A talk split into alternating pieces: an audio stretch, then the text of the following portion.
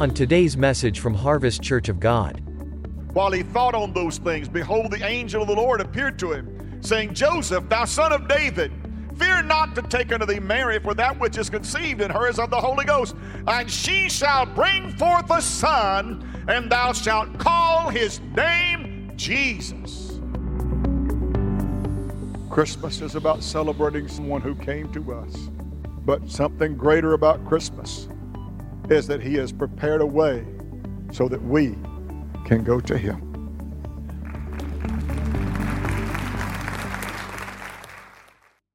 Lord, we've come to the time in this service now when we turn our hearts and minds toward the book of life, the manual that we use for living here on this earth, anticipating home in heaven with you. I thank you, God, for its words that enlighten our hearts and encourage our spirit. I thank you for its words that instruct us in righteousness. And I ask you now, O Lord, for a touch of your spirit, your anointing, your grace, and help us to receive what the Spirit has to say to the church. In Jesus' name, amen. Well, the postcards have all the characters that you see wise men and camels with gold, frankincense, and myrrh, a manger with a baby wrapped in swaddling clothes, angels caroling, and shepherds in their fields watching over the flock by night, all of the things attached to it. But there is a person that is attached to the Christmas story that makes all of it happen and makes all of it possible. He doesn't get the notoriety, he doesn't get the sermon material, he doesn't get a whole lot of the limelight but he is the central figure of making all of this come together. Without him, it wouldn't happen. And he's a, a great example for us that when things look worst, if you'll look around, you'll see a promise of God. And you'll find out that God keeps his promise and keeps his word. He really does. I was just going over 34 years of Christmas preaching at Harvest. I've preached about one particular sermon was when following a star leads you to a shack. That was an old one. That's been a, long time since I preached that one. Uh, I, I preached about the, the fact that the wise men weren't really a part of the manger scene. They came later, maybe as much as a year or so later after the manger. The postcard's nice, but uh, the wise men weren't really a part of that whole episode. Uh, as my Catholic friends would remind me, uh, you need to stick to the Advent. The three wise men are part of the Epiphany. Well, you probably don't know what Epiphany means, but uh, that's for another sermon. But uh, that's, that's very true. The wise men came later and weren't really a part of the manger experience or the shepherds and the babe wrapped in swaddling clothes. That was a, a, a great story and a good picture for the card, but it's just a little bit uh, errant there. All those years of talking about how hopes are so high and how that things can turn around uh, if you sometimes just have to have the faith to believe that God has given you a word, given you a promise, and you got to hold on to that no matter what people say about you or what people think about you or what popular opinion is. The forgotten man of uh, Christmas is Joseph. Joseph. He's the guy that, uh, hey, got that news that uh, he was all prepared for a dream to come true, but that dream turned into a nightmare because of what God was doing. He thought it was a nightmare, but it was actually a blessing. Have you ever thought something was terrible and awful that had happened to you, but God turned it around and turned it into a blessing? That something that you thought was disaster and catastrophic that uh, when you finally got through it and looked back on it, you could see God's hand at work all through the whole situation and circumstance. God loves to do just such stuff as that right there. Let's read a text this morning. It's in Matthew, right after the we did about the 42nd generation. That's another sermon for another time, too. Matthew chapter 1, verses 18 through 25, I believe it is. Now, the birth of Jesus Christ was on this wise when his, his mother Mary was espoused to Joseph. Before they came together, she was found with child of the Holy Ghost. found of child with the Holy Ghost. Now, let's stop right there and let's talk just a little about, about marriage in Jewish culture in the first century. In fact, the espousal period was just as important as the marriage.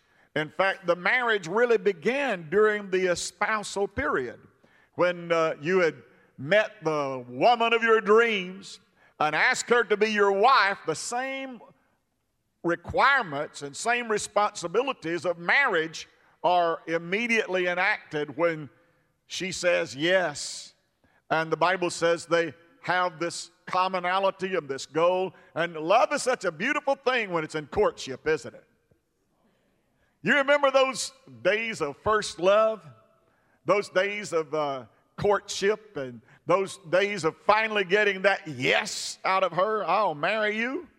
Amen. What a thrilling day that was. I remember the very place I was standing.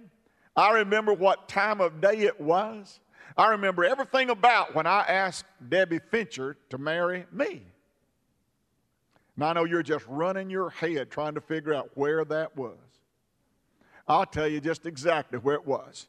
It was at Noccalula Falls, and I was standing right under Noccalula.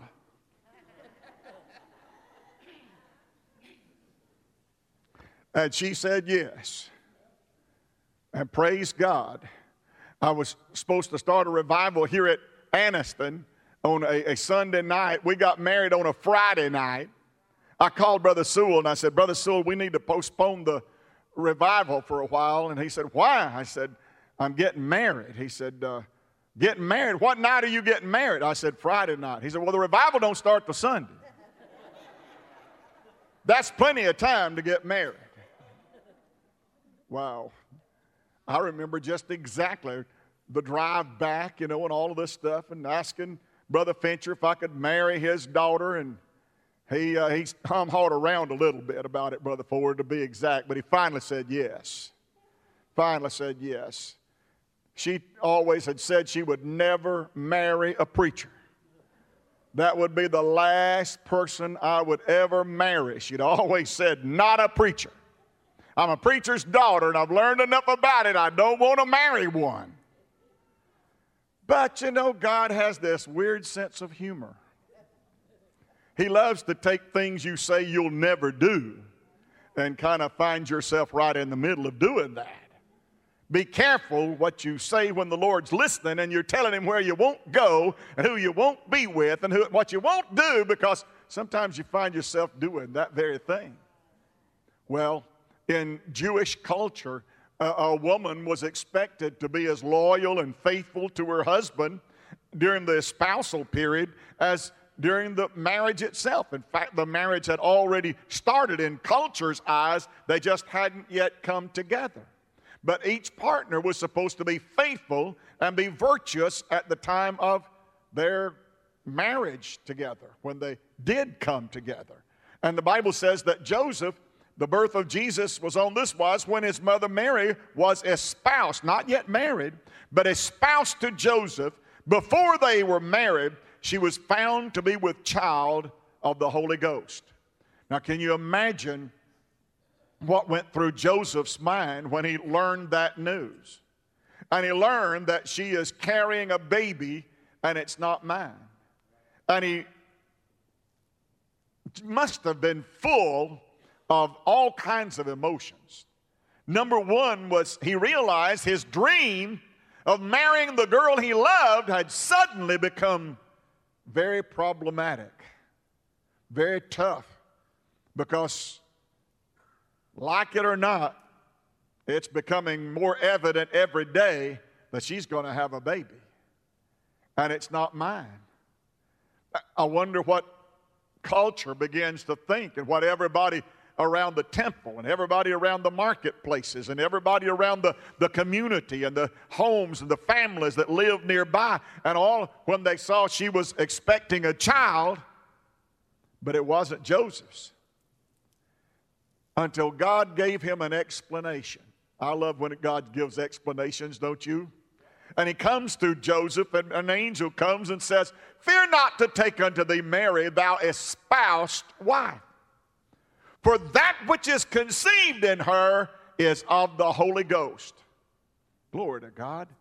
And that verse 21 that I'm about to read, thou shalt call his name Jesus. That's part of that discussion. Then Joseph, her husband, being a just man. Now that, that says volumes right there. When the word talks, word of God talks about a just man, that means that he had lived his life in compliance with the law of Moses.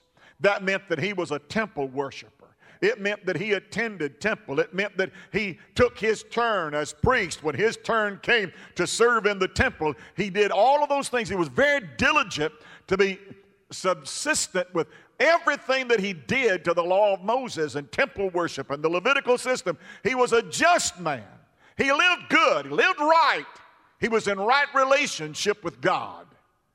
And God says to him, Thou espoused wife is going to have a child, and that child is the Son of God. That child is the promised Messiah. That child is the deliverer. That child is the prophecy of Old Testament times uh, in reality. That child is going to bring redemption. That child is God in the flesh. Boy, for him to receive that, in spite of all the embarrassment, in spite of all of the letdown of knowing that his dreams have suddenly been altered, and he was a just man. A just man. That means he was a compassionate man. It means he was a man that was submitted to God's will. He was a man that wanted to do the right thing. He was a man that had compassion for people that was making him look bad. Because all of the advice givers were saying to him all along, hey, buddy, you don't need to go through all this. That girl's not right for you. Now, it's very evident she's not been faithful to you during this holy spousal period, and you're being bringing a lot of shame on your house and your home and your family because you're about to marry somebody and consummate a marriage, and you're not the father of that baby. You're a fool for doing that. You're an idiot.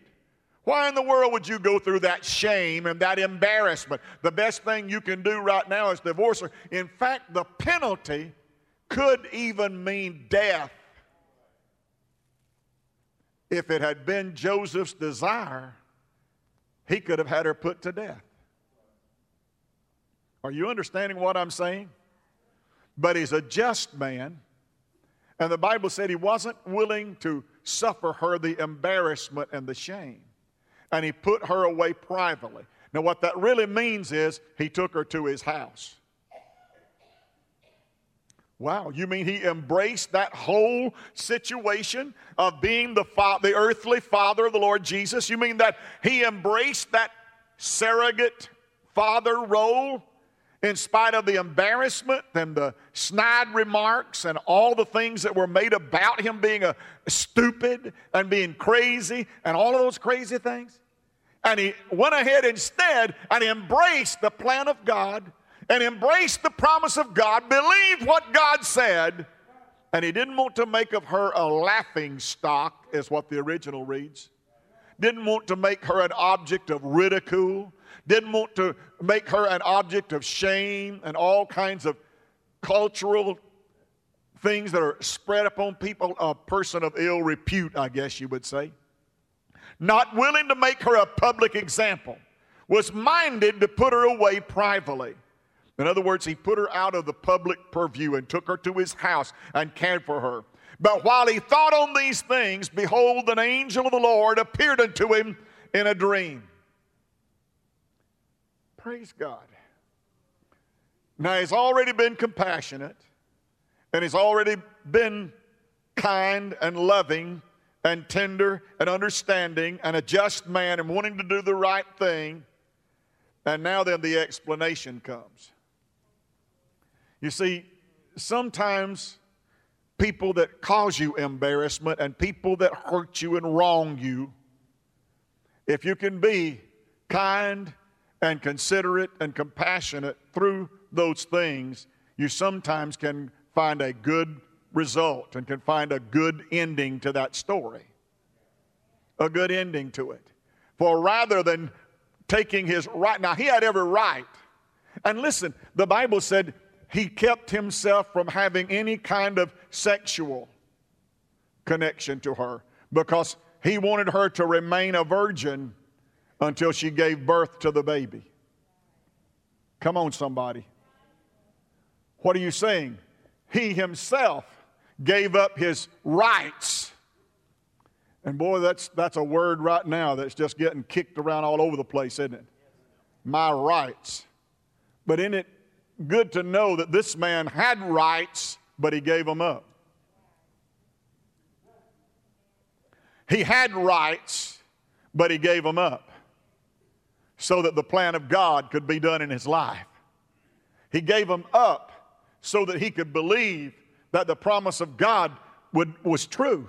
While he thought on those things, behold, the angel of the Lord appeared to him, saying, Joseph, thou son of David, fear not to take unto thee Mary, for that which is conceived in her is of the Holy Ghost. And she shall bring forth a son, and thou shalt call his name Jesus. Jesus. Jesus. It comes from Yahshua. It means Jehovah is salvation. Did you ever know what J- Jesus means? Yeshua? It literally means God is salvation. Jehovah is salvation. Praise God. He said, Name. Why did the angel tell Joseph to name him? Because in Jewish culture and in Jewish marital ritual and ceremony, the father is the one who names the child. Right? You remember Zacharias? When everybody was suggesting a name for him, why don't you name him after yourself? He said, No, his name shall be John. The angel said, Name him John. The father names the child. So the angel, when the angel came to give the name for the Lord Jesus, he said, Call his name Jesus.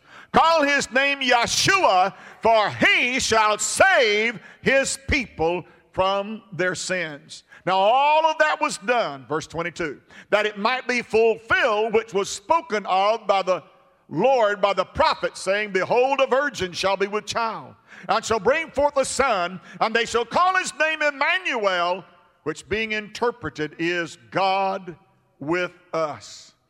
And then Joseph, being raised from sleep, did as the angel of the Lord had bidden him, and took unto him his wife, and knew her not till she had brought forth her firstborn son, and he called his name Jesus. What are you saying? He obeyed the word of the Lord. He did what God asked him to do.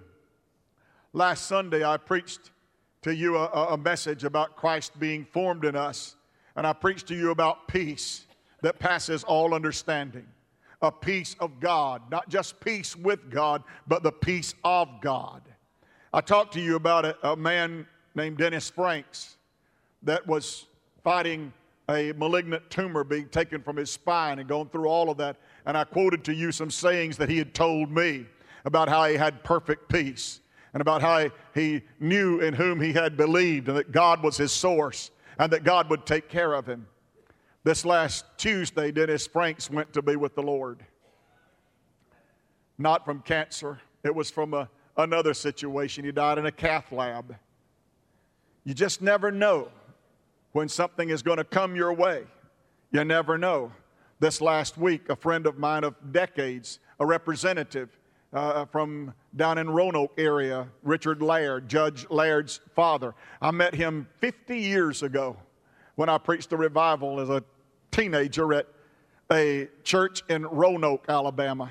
Amen. Brother Laird was the pastor there, and Richard was his son, owned the Western Auto Store there in Roanoke. This last week, Richard went to be with the Lord because of the COVID virus. You know, sometimes life can deal tough blows. sometimes you go through things that you don't understand. But what we learn from Joseph is that even when you don't have an explanation and when you don't have all the facts and you don't know why, why, why is that question, why, so much a part of us? Why is it that we've got to know everything before we'll take a step by faith? Why is it that when God asks us to do something by faith, well, I don't know about that? I saw the, a story about a young man that was on a flight. It was a flight that was on its way to Quito, Ecuador. The year before I was born, it was in a horrific plane crash. It occurred on the slopes of the 14,000 foot high towering peak of El Tablazo, not far from Bogota. The Avianca airline flight bound for Quito, Ecuador, crashed into the side of a mountain, dropping a flaming mass of metal into the ravine below. A young Christian, Glenn, Glenn Chambers, was a passenger on that plane. He was killed instantly, along with the entire crew and passengers. He had planned to begin a ministry with the voice of the Andes, a radio ministry to reach South America with the gospel. But that dream perished with the air disaster.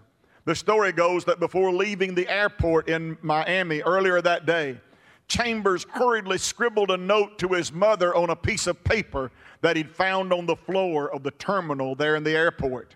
That scrap of paper was once part of a advertisement, and in the middle of that piece of paper were the three letters W H Y, why, sprawled across the center of that piece of paper. But between the, the mailing and that delivery of that note, Chambers was killed in the air crash. He'd scribbled a note on that piece of scrap paper he'd picked up off the floor that had why written on it, and he scribbled a note to his mother, put it in an envelope, and dropped it in a mailbox there in the airport. When his mother received that letter, Glenn had been killed in the, in the crash. That scrap of paper that was once a piece of an advertisement saying the word why, when his mother opened that envelope and staring her in the face was that haunting question why? Of all the questions we can ask in this life, that's the most searching question we can ask. But the greatest answer is what Glenn Chambers wrote around that word why. Number one, God is too kind to do anything cruel. God is too wise to make a mistake. God is too deep to have to explain himself. At that very time, that mother stopped asking why because she understood then that her son was in the hands of God and that his whole life had been planned for that one event. That one event. Mrs. Chambers stopped asking. All other sounds are muffled when we claim His absolute sovereignty. When Joseph decided He is God and He's Lord of my life, and I will do what he says, and I'll go where he says go, and I'll, I'll, I'll live where he says live, and I'll, I'll be what he wants me to be, and I'll do what he wants me to do. When we get to that place that we, like Joseph, can answer the why question with whatever God wants me to do, it's what I'm going to do. To be honest, this week has been something of a nightmare. My brother in law is in the hospital in Cullman right now. Regina, my sister, has the virus. Michael, my brother, has the virus. His wife, Kathy, has the virus. Her mother and dad, Carl and Hazel Taylor, have the virus. And they're just really struggling and fighting. It's been that kind of week. And I've been praying all week with people who are very distraught, not, not just the death of Dennis and the death of Richard, but in my own family. And sometimes when you think that things have just turned into a nightmare and you just wonder what's the next bit of bad news I could get. But I want to tell you, faithful is he that calleth you, who also will do it. Faithful is he that calleth you, who also will do it. Praise God. You see, our source is in God. The Lord is our light and our salvation. The Lord is the strength of my life. Of whom shall I fear, or of what shall I be afraid? The Lord is my light and my salvation. I will not fear what man shall do unto me. Praise God. I will not be afraid. I will not be, be fearful because the Lord is my light and my salvation. If I perish doing what God called me to do, then it will be my delight to go to be with my Lord.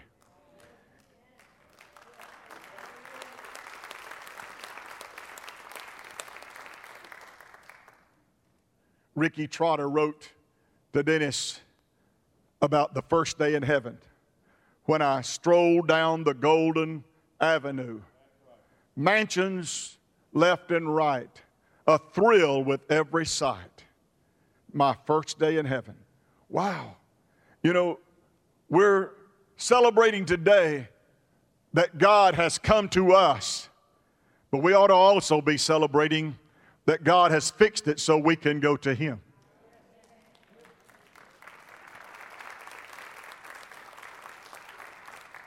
A time that we can go to Him, a time that we can go home. I think you get the Christmas message that it's better to trust God and it's better to live for God.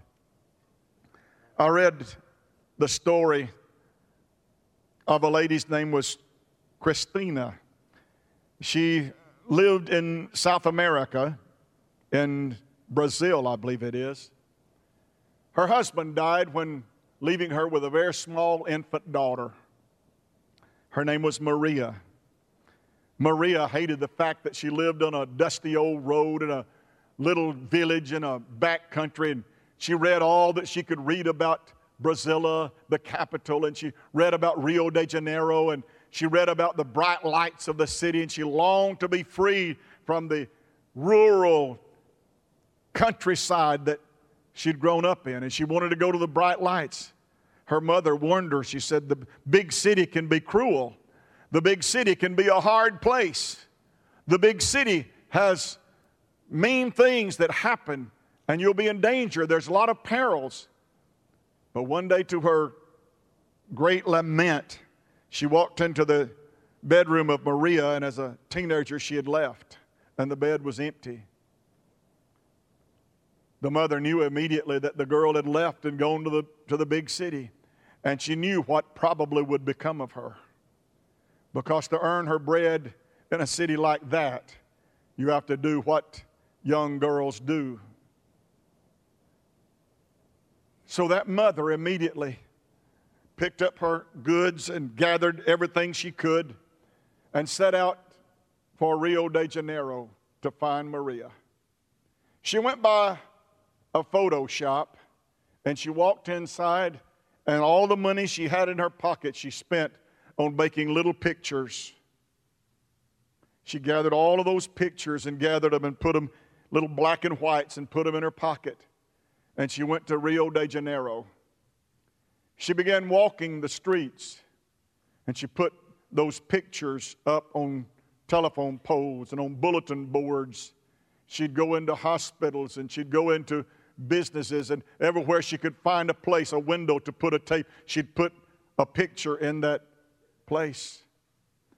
And on a Christmas day, after that mother had spent all that she had and could no longer make it in the big city, she turned and left and went back home when she had no more pictures and no more money. But Maria came walking down the steps of a hotel looked over on a bulletin board and saw a familiar face. It was the face of her mother.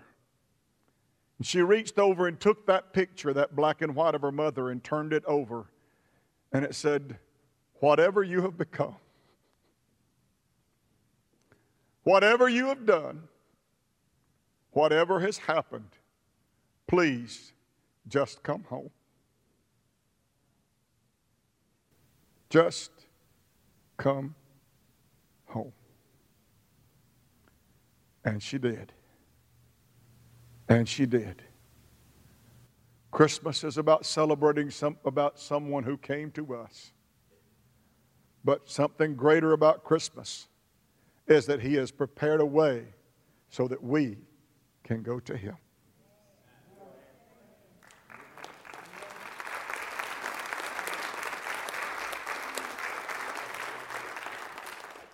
These poinsettias represent people that have gone on to be with Him. They're coming now to recognize the people for whom these poinsettias represent. They were placed here in honor of people that have served the Lord but have left this battleground and have gone to be with the Lord and have received their reward. They're coming this morning to tell you about who these people are, what they represent, and what they've done. Let me give you one parting word. Don't get mad at God when things don't go just like you think they should. Don't think that God has failed you and God's given up on you just because things don't look good. Don't think that God has cheated you or that God has injured you because He didn't give you what you felt like you deserved or what you wanted. God never closes a door by what He opens a better door. A better door. A better door. Don't be upset and don't be distraught about all of these things, but like Joseph, just simply say, I know who my sovereign is. And my life is hid with God in Christ. And if you can do that, and you can walk this walk one step at a time, one day at a time, and one step at a time, believing God, then one day this road will turn to gold. There have been a lot of times when the rocks hurt my feet. A lot of times when my body burned from the sweat and the heat. Times when my strength was almost gone and my faith began to wane, and my back was bent neath the strain. Oh, I could turn around, for the road is still there. But every mountain that I've climbed, I again would have to bear. So you see, I just can't turn back. Some may be using my track.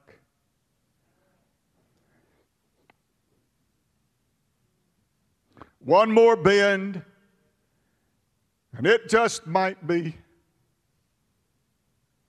this road's end. And so, so many of these, that road has turned to gold. Long and winding road, keep on leading me.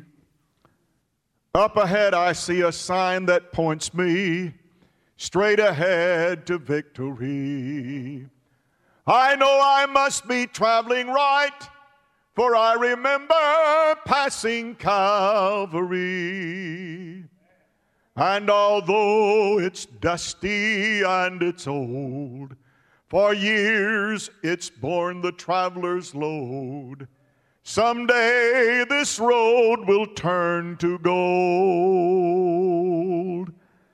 And for some, this road's already turned to gold. But for me, someday, this road will turn to gold. Hallelujah.